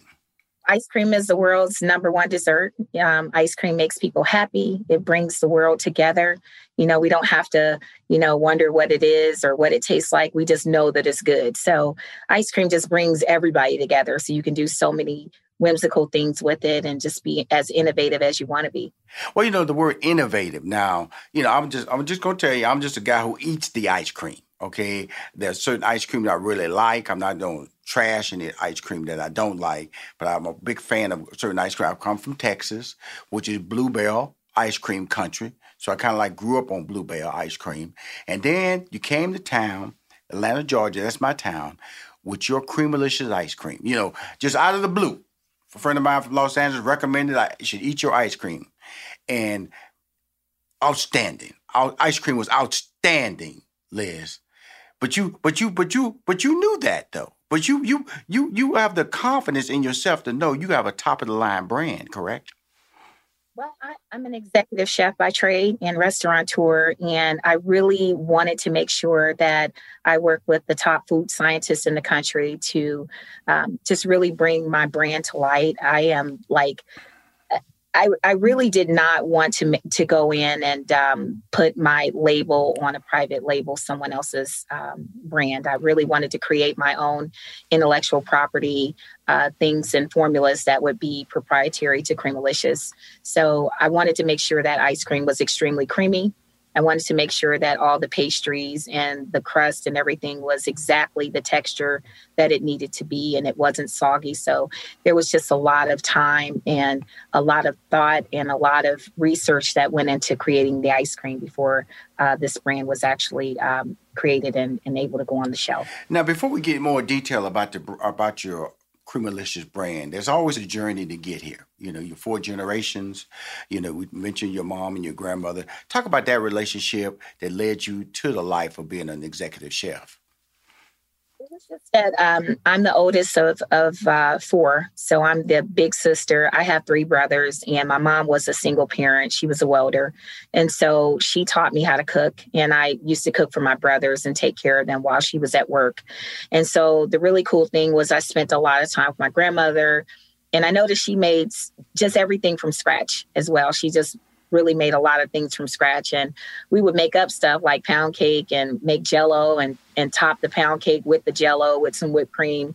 Just gave it a lot of different textures and flavors and just you know we just did whatever we wanted to do. And that was my opportunity to really spend time with my family and my mom and my grandmother and just really just build a bond. And that was our way of communicating love. And it's it's just full of amazing memories for the both of them. Pound cake top it with jello and whipped cream. Girl, that sounds pretty good to me. It's just a light, delicious dessert. So it wasn't heavy and it, it was flavorful. So you you do the strawberry jello on top of a butter pound cake and some whipped cream. And it was just something we made that, you know, we would sit on the porch when it rained. My grandmother, she um she she loved like all these plants. She had a green thumb, you know, and and we would sit there while it rained and you know, on the porch with like a thousand plants and eating this little dessert. And it it may not be much today, but back then it was just a really big deal for me. Well, it's a big deal to me right now because I'm trying to figure out how I can get some. That's you. Well, the cool thing about it is you have history in food. Now, you had a very popular restaurant in Hamilton, Ohio. I believe its the name of it was Mahogany. Now, now, what type of restaurant was that in the Ohio area? Tell me a little background on that. So Mahogany's Mahogany's was like a Southern cuisine restaurant. Uh, we made everything from scratch, but it really, um, we we really we could give you an amazing plate of food, but it really was about the experiences. We had karaoke, live entertainment. It was very intimate, very small. Uh, kitchen was probably smaller than a submarine kitchen, I feel, but we did so many things out of there. And I think the big thing was we knew all of our customers' names. We were able to provide just this amazing welcoming experience and people would come there and eat and it was almost like you were eating out of your mom or your grandmother's kitchen because that's how we cooked. So we peeled our our yams. We didn't cook any yams out of a can. We picked our collard greens. Um, we smoked our wings. We had uh, amazing dry rubs and it was just a real good experience and you never knew who you were going to meet uh, when you came there and you just felt like you were home now, when you have something like that, it feels it's more of a passion tied to the bottom line. But you had an opportunity to, to move to a new location. Now, why did you make that move? Because that new location sounded like a good idea, but it turned out not to be the right idea, correct? You know, as an entrepreneur, you know, you you want to see your your brands make it. You want to see everything expand. And um, a year and a half after being open, um, we became a, a, really big destination. So it was Mahogany's in Hamilton was in a very small area, residential area, not the best area, but Hamilton was just an amazing, welcoming town. They really took a chance on me. I took a chance on them, and had to really. Um, come to town and just we just made something together. I feel the community really supported it. So we ended up having people driving for two hours away and buses coming from Florida to come to this little bitty place and only had about 30 or 40 seats. Mm-hmm. And I had the uh, city of Cincinnati come to me and the mayor asking would I move my brand to the um, Banks of Cincinnati. So I ended up being uh, the first male or female African American to be part of a major multi-million dollar development in the city of Cincinnati. Uh, and I didn't take the the offer at first, but uh, with some of the leadership in Cincinnati, they thought it would be a really great idea. And based on the packages and the different things that I was offered, I thought it would be a good idea too. But it, it ended up not being the best business move. So I learned a lot of lessons, but for me, it didn't mean I had to live in my lessons and uh, essentially just ended up making a really bad decision on expanding my brand and pretty much lost everything. So I always say, as an executive chef, I don't cook with politics. And, you know, that was just something that I wasn't really familiar with. And I, I pretty much ended up uh, being extremely uh, famous in town for taking that deal and uh, losing everything and then coming back. Well, know, this show is about money making conversations. It's also about advice. It's also, I always like to take those little nuggets because you say you learn a couple of lessons about this because you're on the show about the success of Creamalicious and stores nationwide. You're about to make an appearance on a um, Ellen show, which is a national TV appearance. Uh, when you say, because I always tell people, you know, follow your dream, and a lot of times people will give you advice but they have no, uh, like, like, I said, they have no uh, bone in the fight or no financial commitment in the fight. They just got good ideas.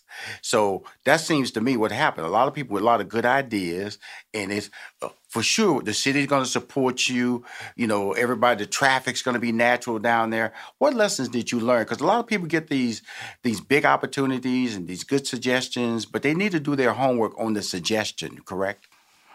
That's correct. You know, you first of all, you need to to research things more. Um, it's about partnerships. Uh, if everyone in a partnership is is a good steward and everyone's doing exactly what they committed to do and what they say that they're going to do, things should work out, right? But when you have a partnership and there's uh, other agendas and people aren't willing to make sure that you're successful, or maybe you were offered something just as a, a, a pawn, maybe you were it was a token situation. Mm-hmm. Um, every business should have the opportunity to succeed or fail on its own merits.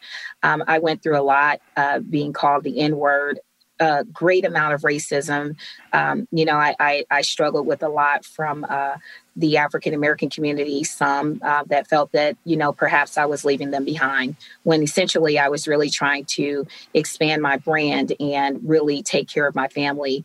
Uh, dealt with a lot with the Caucasian community that really felt like I didn't have uh, the right to be on the banks, on the riverfront with a beautiful restaurant.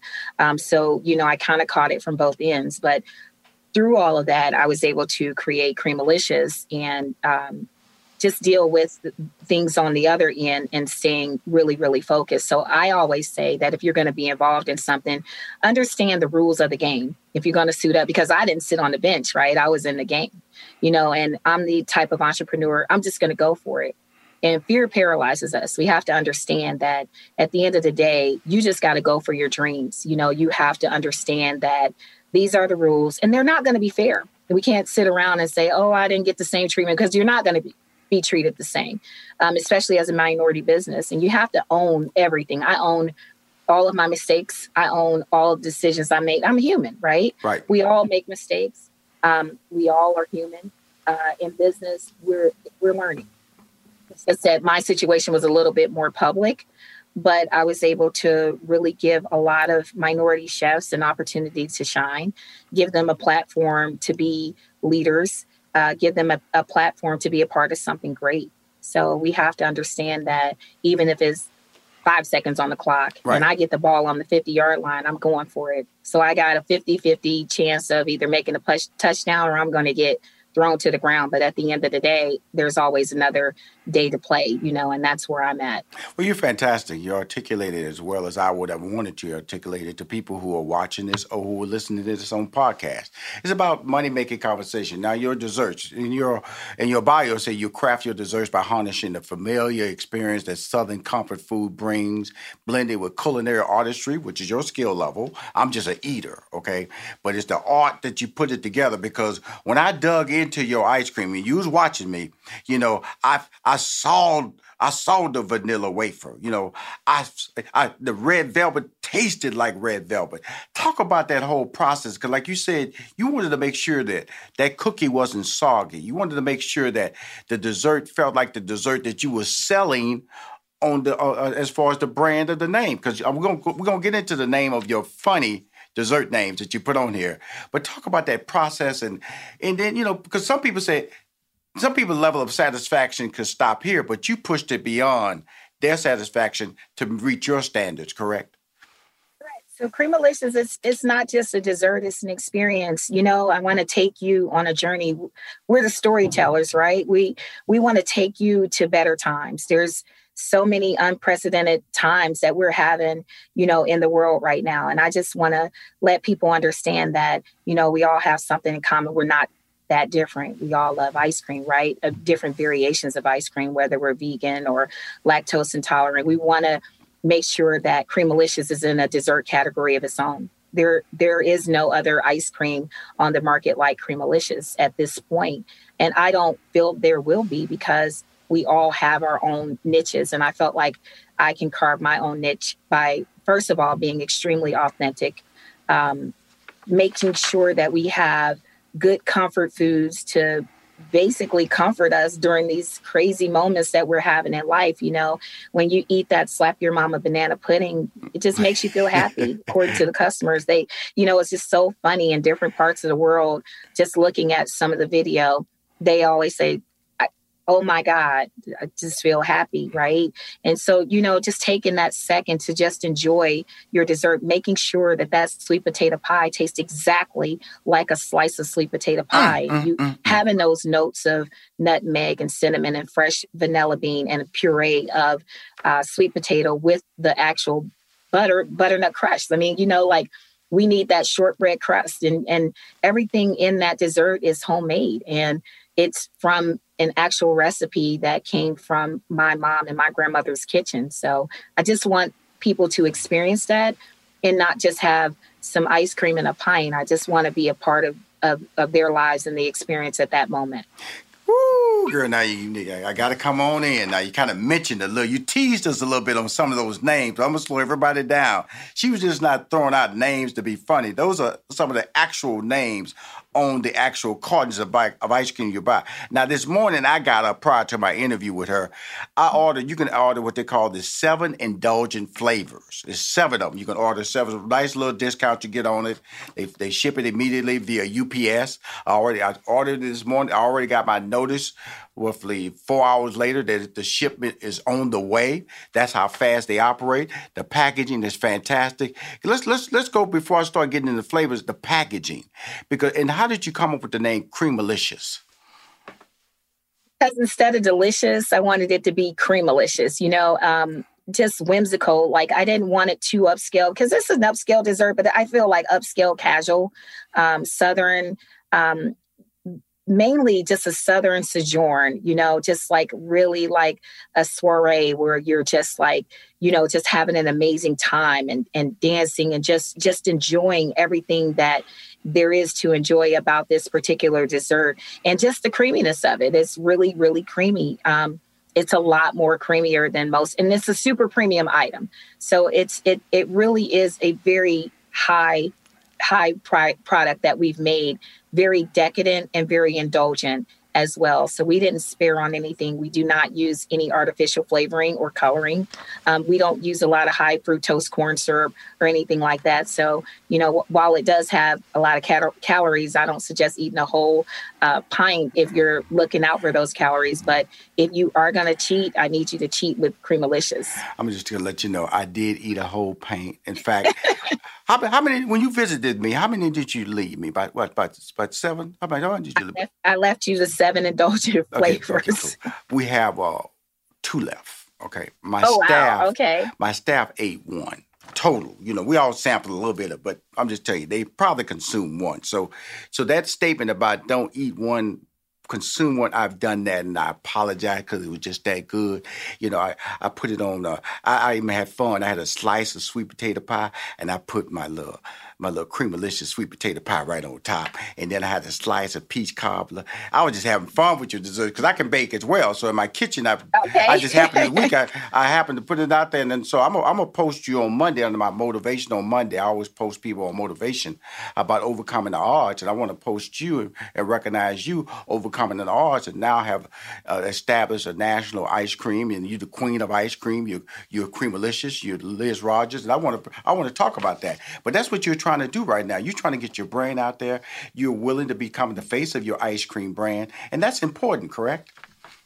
It is very important. You can't. I'm. I'm definitely not ashamed of of anything. You know, everyone has a story. Mm-hmm. Um, you know, sometimes we just can't keep getting so caught up in the things that we read. I, I just learned that just a regular person being a chef and just a regular person just um, being involved with people writing stories and dealing with journalists and news and media and different things, that was a different world for me that, you know, you can truly have an interview and then it turns into something else that, and you know you can be painted a different way but i feel like the people that know me and understand these struggles and how hard it is to have a small business um, what i'm doing and and what i'm trying to do especially with the, the ice cream right now um, i this creamalicious is it's bigger than me you know um, being one of the first African American ice cream manufacturers in mass production in the whole world today.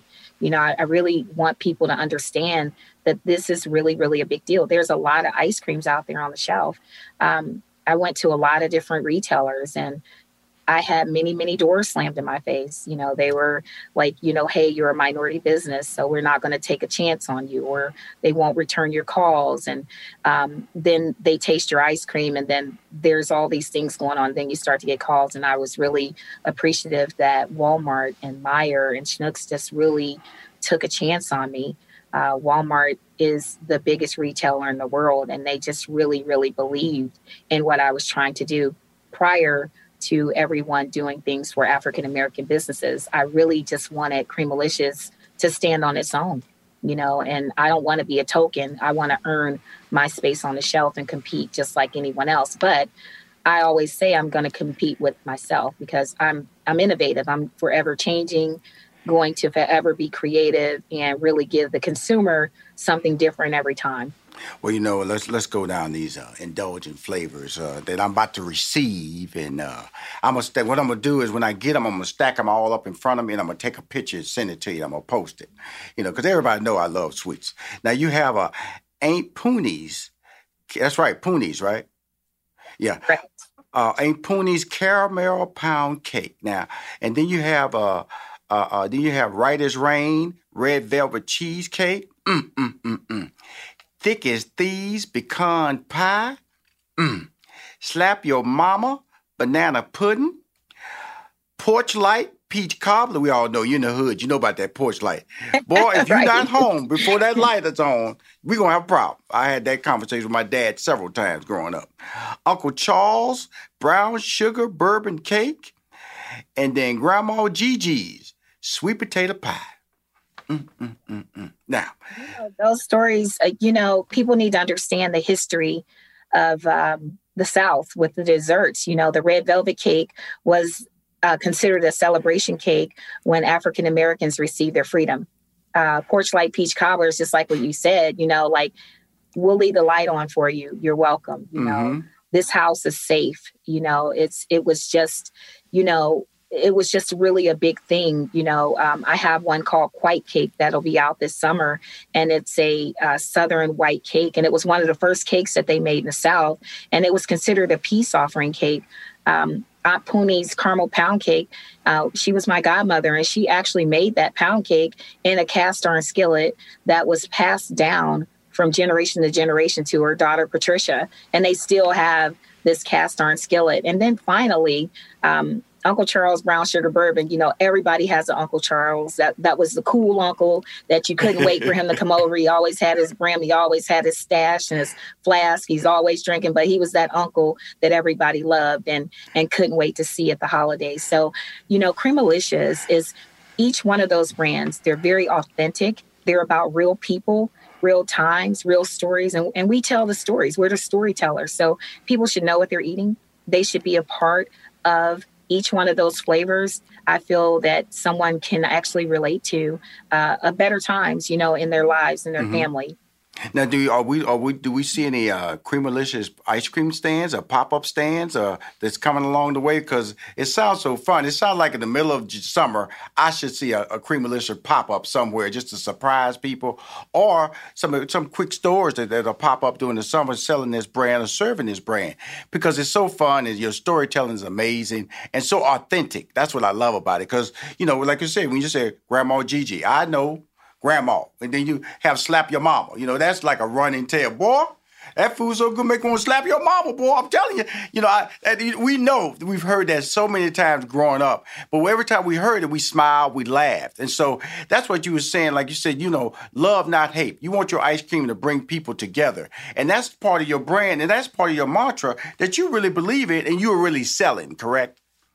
Right, and I, you know, it, it's it's it's crazy because you know what is what is your purpose you know like if you open that top it clearly says there's a dream in every scoop and i really believe that because even though it, it it was hard you know i felt like i wanted to give up you know sometimes and and i didn't you know i, I persevered it's almost i always tell this story um, we all have driven in a car driving on fumes hoping to goodness that we can get to the exit to get right. some gas before we run out mm. and that's what hope is hope for me it fueled me even when I went through so many failures and successes of launching my brands and my restaurants. You know, I was like, please just let me get to the exit and fill up, you know, on hope. And so that I can get right back on the on the road. So for me, it wasn't about the destination because I know exactly what that destination is and where I'm going. It's more about the journey who am I meeting along the way? You know, I'm, i may stop off at this town. I may, you know, meet this person, and, and maybe this person may even get in the car with me and, and ride with me to a town here and there, you know, a few miles. And then they got to get out the car. And then I realize, you know, what I'm dealing with. But even in those lessons, you know, you know what dead ends are, you know what street to turn down, you know what's going to work and what's not. And then you're you're you're learning. And I'm praying to, you know, launch my foundation because that's essentially why I launched Creamalicious because there is a dream in every scoop, and there are many entrepreneurs out there that they're afraid. They're afraid to fail. That's true. And I just want to say today, don't be afraid to fail. You have absolutely nothing to lose. You may make it. The, the, it, the more you try and the more you go for it, you're eventually going to make it. And I just want you guys to know that I'm here. I'm looking for you. Like Professor Xavier on X Men. Like I'm looking for those entrepreneurs that I can help build teams around them, give them resources. It's not like somebody can come and give you $5 million, but that's not going to guarantee your success or that you're going to stay in business, right? Multi million dollar brands have money injected into them all the time. What we need as minority businesses is we need CPAs, we need advisors, we need attorneys, we need people that's going to help us with our operations. We need to learn how to build teams. We need to learn and have resources that's going to sustain our business. And through buying a pint, if you're buying a pint, what I'm praying to build is you are inadvertently helping another entrepreneur with their dream. That's why I say there's a dream in every scoop. So I just want people to understand that they can be a part of something great through this pint because that's what it's all about for me. Wow. You are incredible. I'm just going to tell you that right now. I've interviewed over 600 people. The gems you are dropping, Dr. George Fraser is the closest I've had on this show that come that has come to you as far as being able to recognize the, the battles of being an entrepreneur and how to advise and also how to inspire. You are incredible. Now, Liz, you, before we leave, the Creamalicious brand is expanding. You said you have some vegan products that are coming out. Are there other line brands that we need to know about before we wrap up the interview? So Creamalicious does have a vegan line coming out this summer and an, an additional seven flavors um, like the apple cobbler, the peace and quiet cake. We have a strawberry crunch cake. Uh, we have a uh, Mama Woes uh, chocolate brownie. We have Baby Listen, and that Baby Listen is a white chocolate brownie. So I don't know if you've ever had the Applebee's white chocolate brownie mm-hmm. um, with the maple crema. I mean, we have some really amazing flavors. And then for the vegan line, um, I pretty much developed a Southern mimosa and sangria line. So it's dairy free um, and it's completely made with fresh juices and uh, fruit. Mm-hmm. So we'll have uh, people that are a little bit more health conscious and vegan. And if you're lactose intolerant, I just wanted to create a line for you as well. Um, and so we have some really amazing things, and Creamalicious does have a complete frozen dessert line. So each one of those pints that you have they have a cake, a cobbler, or a pie to go with those pints. Every every dessert is a match for the pint. Wow. Thank you. You're incredible. Now you know when that line comes out, you got it, your boy. Okay now. Gotta got you. you. Gotta, you got me right. You got me right. I got you. Come on now, because you because I got this already. I got this already. It's coming this week. I'm gonna take some photos, put it on social media. More important, congratulations. I'm a fan. I'll be there whenever you need this phone call of support. We're gonna sit down and talk about some marketing ideas because you really, really are special, and the world needs to hear your story. Okay, Liz. Thank you, sir, and I appreciate you and your team's support. Um, I just really want to, you know, just ask that you know everyone get behind this because you know it, it, it's I can't change the world by myself, nor would I ever try, but I can reach out and touch someone. I can make ripples in the pond. I can touch someone and their reach can touch mm-hmm. someone. And then before you know it, we're across the globe. You know, it's just about having purpose in life. And this is God's purpose for me mm-hmm. and my passion. I just want to get out here and help other entrepreneurs and inspire them to not just exist, but start living. Great, you're doing that. Thank you for coming on Money Making Conversation, Liz Rogers, the queen of ice cream, uh, Miss Creamalicious. Thank you.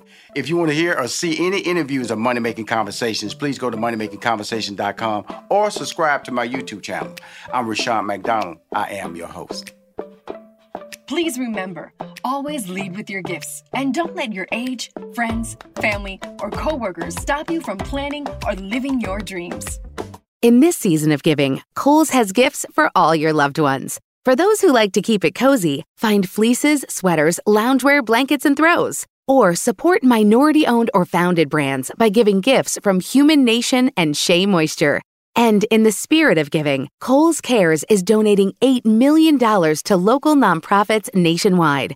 Give with all your heart this season with great gifts from Kohl's or Kohl's.com. I'm Tanya Sam, host of the Money Moves podcast powered by Greenwood. This daily podcast will help give you the keys to the kingdom of financial stability, wealth, and abundance. With celebrity guests like Rick Ross, Amanda Seales, Angela Yee, Roland Martin, JB Smoove, and Terrell Owens, tune in to learn how to turn liabilities into assets and make your money move. Subscribe to the Money Moves podcast powered by Greenwood on the iHeartRadio app or wherever you get your podcasts. And make sure you leave a review. Look through your children's eyes, and you will discover the true magic of a forest. Find a forest near you and start exploring at discovertheforest.org. Brought to you by the United States Forest Service and the Ad Council.